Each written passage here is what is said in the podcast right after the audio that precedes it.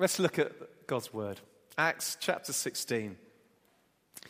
And this is a well known story. It's Paul and Silas uh, in prison and that incredible encountering power of God that sets them free.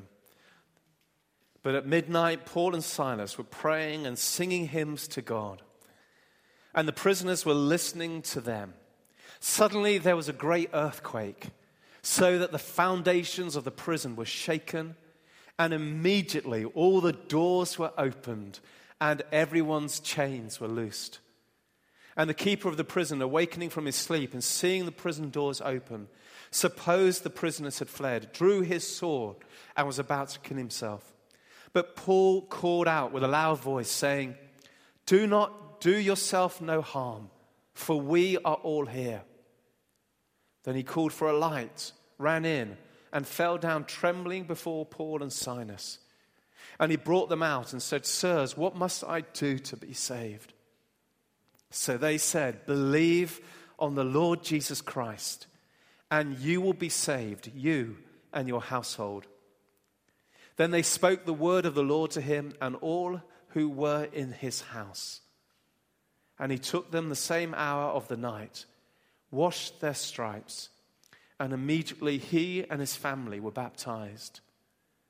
Now, when he had brought them into this house, he set food before them, and he rejoiced, having believed in God with all his household.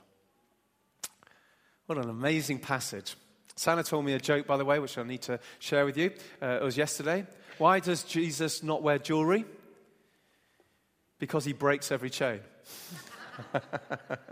and it's kind of that that I want to be thinking about today. We're looking at our second key mission statement as a church, which is encountering God's power, serving and transforming the world in which we live. Encountering God's power. And of course, it follows on closely to what I was talking about last week embracing God's presence, worshiping extravagantly in spirit and truth. And of course, embracing and encountering they have the same idea. You know, we're not invited to be spectators. You're not, in, if you like, invited into church just to watch and to look at what is going on. To look at a distance, if you like. And neither is this embracing and this encountering just for a few special people that God has set aside and chosen to have these great experiences. And if you remember last week, as I was talking about embracing, embracing is actually hugging. It's not talking about taking someone into their arms. You're actually embracing the person, you're taking them close to you. Literally drawing them in, drinking of the water of life, as Jesus was talking to the Samaritan woman. Encountering demands the same interaction and involvement. It's diving in deep into the power of God, meeting Him, experiencing Him, knowing His touch and His power in our lives, transforming us as we live to see the world around us transform. And Paul writes this in Philippians 3 that I may know Him, Jesus, and the power of His resurrection. Do you echo that prayer? Do you really want to know Jesus more and the power of his resurrection? The answer is yes, by the way. Just to encourage you, do you want to know God's power more? Some of you do. I hope everyone does. You know, this must be our prayer, our heart's desire as we seek to live in the presence of God. But you know, it's, it's not a given. You know, as believers of Jesus, this is not a given in terms of our journey of faith. There seems to be, and I hope you relate to this because I do, there's, there's a human dis- predisposition, if you like, a tendency, for us to seek power without seeking the one who is all powerful. It's very easy for us to be in awe of miracles, the, the signs and the wonders. We love to see these things without really knowing the one who is the miracle maker and brings it about. And we just have to look at Scripture to get a precedent for that. You see, the, the Israelites, they saw demonstrations of God's power in the most extraordinary ways. The plagues that didn't affect them, the blood that was on the door of the lintels that covered them, the pillar of cloud by day and the pillar of fire by night that guided and protected them, the sea that opened up before them and swallowed up their enemies, the food from heaven that fed them. Amazing signs, wonders, and miracles. And yet, when God called them to draw near on Mount Sinai, they kept at a distance, except for one man, Moses. And we're told later on in Exodus 33 the Lord would speak to Moses face to face as a man speaks to his friend. Isn't that amazing? You see, we're not designed by God to keep at a distance. We're really not. God calls us to draw near. He invites us into His embrace. And He wants us to know His power. And His power is to transform our lives inside and out so that we can go into the world as He's called us to with His resurrection power and see the world transformed. You know, when Jesus taught us to pray the prayer, Our Father in heaven, and I think it's wonderful that Becca chose this as a song. I mean, she didn't even know the preacher at the time. you know, that is Holy Spirit leading and guiding. But when Jesus taught us to pray the prayer, Our Father in heaven, hallowed be your name, your kingdom come, your will be done on earth as in heaven. This was not a wishful thinking prayer. This was not Jesus kind of like throwing out a prayer in the dark, hoping that someone would catch it and receive it. This is Jesus revealing a truth and a reality that we can know heaven's kingdom presence and his power on earth as it is in heaven.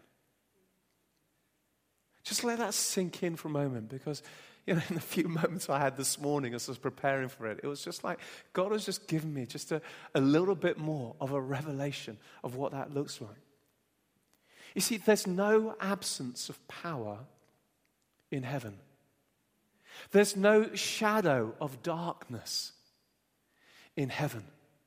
There's no lack of love or lack of his presence in heaven. And Jesus is calling us to pull down his presence and his power right now in our midst. Where there is no absence, where there is no shadow of darkness, where there is no lack. And he's made it possible by the Holy Spirit. And Jesus has demonstrated how this is done, modeling it to us that what we can do is the same as what goes on in heaven. Your kingdom come, your will be done on earth as it is in heaven.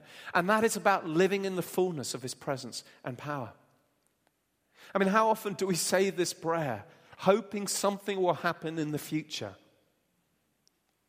And if you remember us talking last week about, you know, embracing the presence of God, it's not embracing God's past or his future, it's embracing his presence now. God wants us to encounter his power now. But we have to agree with this declaration Kingdom of God, come now. And actually, what we're effectively saying in this prayer is Jesus, come and make your home with us. See, he is very at home in heaven. And when we're saying, Let your kingdom come and your will be done on earth as in heaven, Jesus, will you come and make your home with us here and now? Let your power come. And what is this power? Well, Paul writes in Ephesians 1:17 that the God of our Lord Jesus Christ, the Father of glory, may give you the spirit of wisdom and revelation in the knowledge of him, the eyes of your understanding be enlightened that you may know what is the hope of his calling, what are the riches of the glory of his inheritance in the saints, and what is the exceeding greatness of his power towards us who believe, according to the working of his mighty power, which he worked in Christ when he raised him from the dead and seated him in the right hand of the heavenly places, far above all principality and power and might and dominion, and every name that is named, not only in this age, but also in that which is to come. And he put all things under his feet and gave him to be head over all things to the church, which is his body, the fullness of him who fills all in all. That is his power. I encourage you, read that passage in Ephesians 1:17 over this week. Because there's so much in that. I mean, is this the power that we want? His wisdom, and revelation. It's the power that opens our eyes to see. You know, you get a phone call from someone or someone shares something about you, and automatically the Holy Spirit gives you insight of what to pray for, and you pray that prayer, and power is released. This is the same power that raised Jesus from the dead. And when we think of the cross, very often we look at it, if you like, from our perspective towards the cross of what Jesus has done for us. But actually, when we look at Jesus and what he's done for the world, he destroyed the power of darkness. You know, in that moment, I don't know whether you've seen the, the Lion, the Witch, and the Wardrobe. Yep, yep, yep. Okay, you've got an idea, but one of the most powerful parts of that is when Aslan the lion is slain. You see, darkness thought it won. It had won the victory. The lion slayed before them. And it could cover the land. And three days later, that power of darkness was destroyed for eternity. We're living, thank you, at the end times. Darkness has been destroyed. I know it's hard for us to see it, but you see, knowing the power of God in us, He gives us eyes to see through the shadows and to see through the absence and to see through the lack and to see actually his light shining in and his glory coming. This is the power of God, the power that is far above all principalities. In other words, the power that destroys the demonic that is around us and affects us and grips us and takes strongholds. His power in us destroys all of that and comes to set us free. But we can't be spectators of this power. We're not called to stand away from the mountain. He invites us in where his cloud of glory is to see him face to face as a man talks to a friend. And you see, when we embrace this power, testimonies happen. And I'm so grateful. I did say to Debbie, at some point it'd be lovely to hear your testimony. I didn't actually say today, but thank you so much. And it is so timely. People need to hear that. The power at work in our lives. As Heather shared, you know, the power at work, saving this precious chap from sepsis and restoring hope, not only in him, but in his family. When we embrace this power, testimonies happen. And let me say this testimonies that are small ones and big ones. Testimonies that Only God will give us the eyes to see actually what has happened. A miracle of grace that might have happened in our lives or someone else's, but we can see that's from God. And then testimonies, massive ones that shake the ground, as we read in Acts 16. But you know, it's all the same power. And it's the power of God that He wants us to encounter. Let's just think about this testimony in Philippi. You know, Acts 16, it's, it's an amazing rescue from jail, and it's a rescue of the jailer. And yet, the context is often overlooked. We could say, you know, this has not been a great day in the office for Paul. At the end of chapter 15, we read that Paul has an argument with his fellow believer, Barnabas. Have we ever argued with one another? ever had a disagreement? It's here in the book. They had a disagreement. And actually, the result was quite dramatic. It meant that Paul went his own way with Silas, and Barnabas went his own way with Mark. And then what happens is God gives Paul a, a, a vision. And you know that God loves to speak to us at night time. I was actually listening, someone was speaking about Solomon. And, you know, the, the, the, what we think of Solomon and the wisdom that he had. Actually, the covenant Solomon made with the Lord about wanting wisdom was made at night time when he was asleep. That's really cool. That he was able to make a covenant in his sleep with the Lord that changed his life and gave him a gift that actually radically changed the whole nation as well. God loves to speak to us. And in a vision, he came to Paul and he said, Go to Macedonia. They're calling for you. So Saul goes off, Paul goes off, sorry. And he meets people. He comes to Philippi. He leads a number of people to faith. As he's speaking about his faith, he's constantly bothered by this fortune telling girl who can see the light that's within him. And again, we need to be aware of that. When Jesus dwells within us, darkness sees the light in us.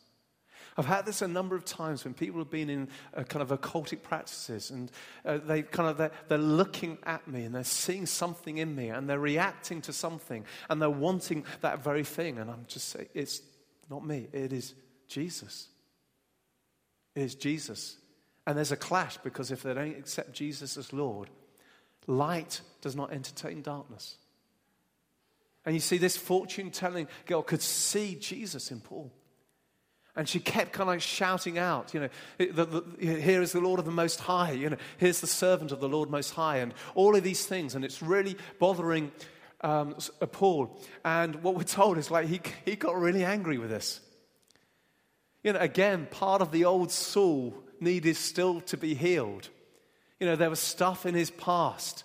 And, you know, growing up, he was a motivated, bright, academic, angry young man.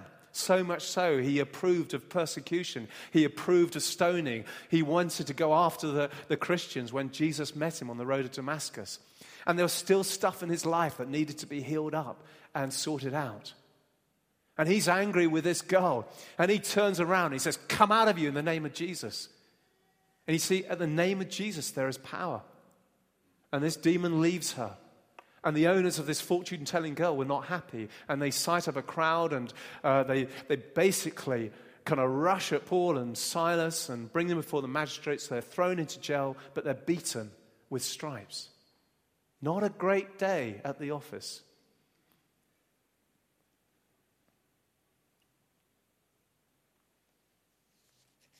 And yet,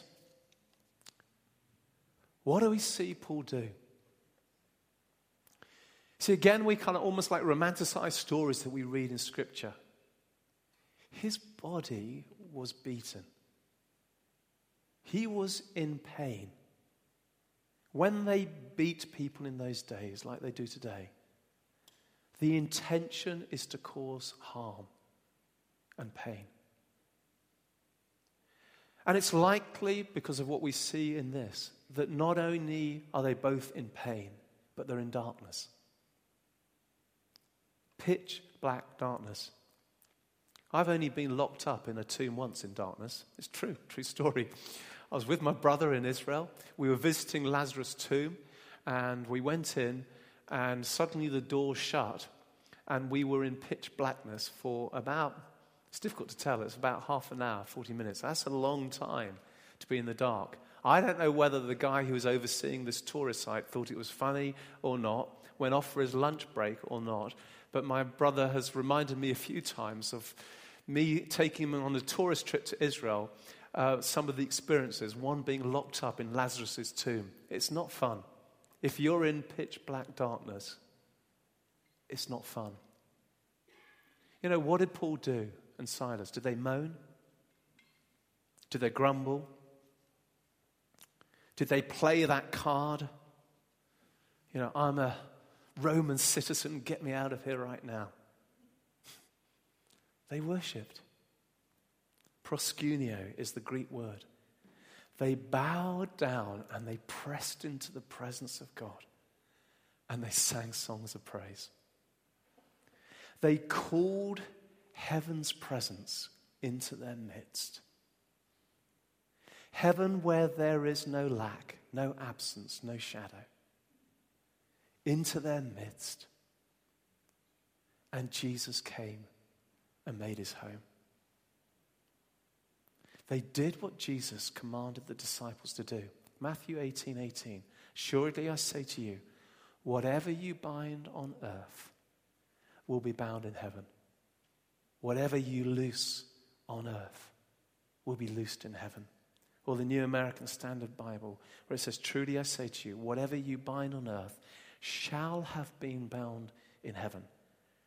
And whatever you loose on earth shall have been loosed in heaven. You see, they, they bound the power of darkness and they loosed the light of heaven into their space. They bound doubt and fear and they released and loosened praise and freedom. And they were set free. Did they expect an earthquake? I don't know. We can ask them when we get there. Probably not. Probably not. But knowing God's resurrection power, knowing his power was a daily encounter for them, trusting that Jesus was in their midst, even in such a harsh and painful environment, they knew his power would be present and would set them free. And what a testimony. You see, it's these encounters with God that release the power of transformation in our lives. It's our encounters with Jesus that sets us free. Now, we may be hearing all of this and feeling in some way captive, tied down. Even we might use the word beaten up with things that are happening or in pain. Some of us may even be feeling a distance from the Lord. It's like we're, we're watching a screen, you know, looking at a distance, wondering if anything will change. But you know, distance with God is only the space we create, not what He does. Captivity is only the state we look upon, not God looking at us. And if his resurrection power, the same power that raised Jesus from the dead, can break every chain and overcome every shadow, and if his invitation is for us to encounter this power, then the choice is in our hands. See, we can keep at a distance You know, as Christians, as believers, as the people of God, like the Israelites did, we can, we can choose to stay at a distance and look at it from afar. We can actually stay in places of captivity. And I, I'm very conscious in my own life that I have seen the way that God has set me free with different things. Things that have gripped me, He's come to set me free, but there are other things in my life that I need freedom from. And it's an ongoing process. And I think that's probably true for all of us. But we can stay in places of captivity. And it can be things like captive to anger or fear or doubt or whatever it is that's going on in our lives. Or, as Paul and Silas did here, in the place of darkness, we can invite heaven in. We can invite heaven's kingdom power to come. We can ask Jesus, Will you come and make your home here with me? I just I see this Jesus standing before each one of us, inviting us to encounter his presence and his power.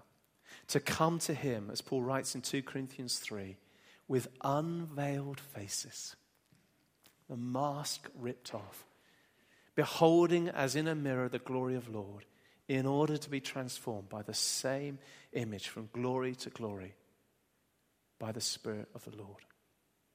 And the question is will you come? Will you let him who wears no jewelry because he breaks every chain come and set you free? Let's stand together.